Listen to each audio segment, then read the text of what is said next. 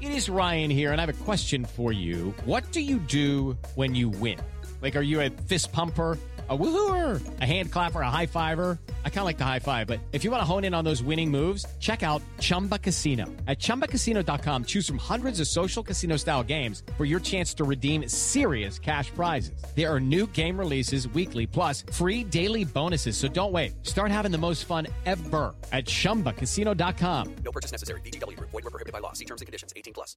Hello, and welcome to This Day in History. Here's what happened on March 11th.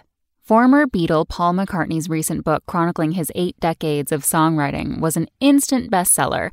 His retrospective came 20 years after he was knighted by Queen Elizabeth on this day in 1997 for his services to music. A former member of the most successful rock band in history, Paul McCartney wrote or co wrote 32 number one hits. Surprising fact McCartney is also a painter and has exhibited his work at the Walker Art Gallery in his hometown of Liverpool, England.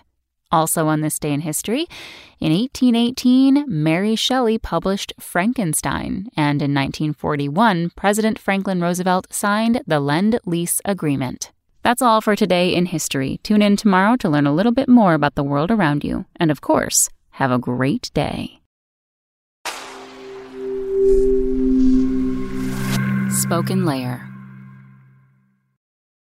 Hello, it is Ryan, and we could all use an extra bright spot in our day, couldn't we? Just to make up for things like sitting in traffic, doing the dishes, counting your steps, you know, all the mundane stuff. That is why I'm such a big fan of Chumba Casino. Chumba Casino has all your favorite social casino style games that you can play for free anytime, anywhere with daily bonuses. That should brighten your day a little.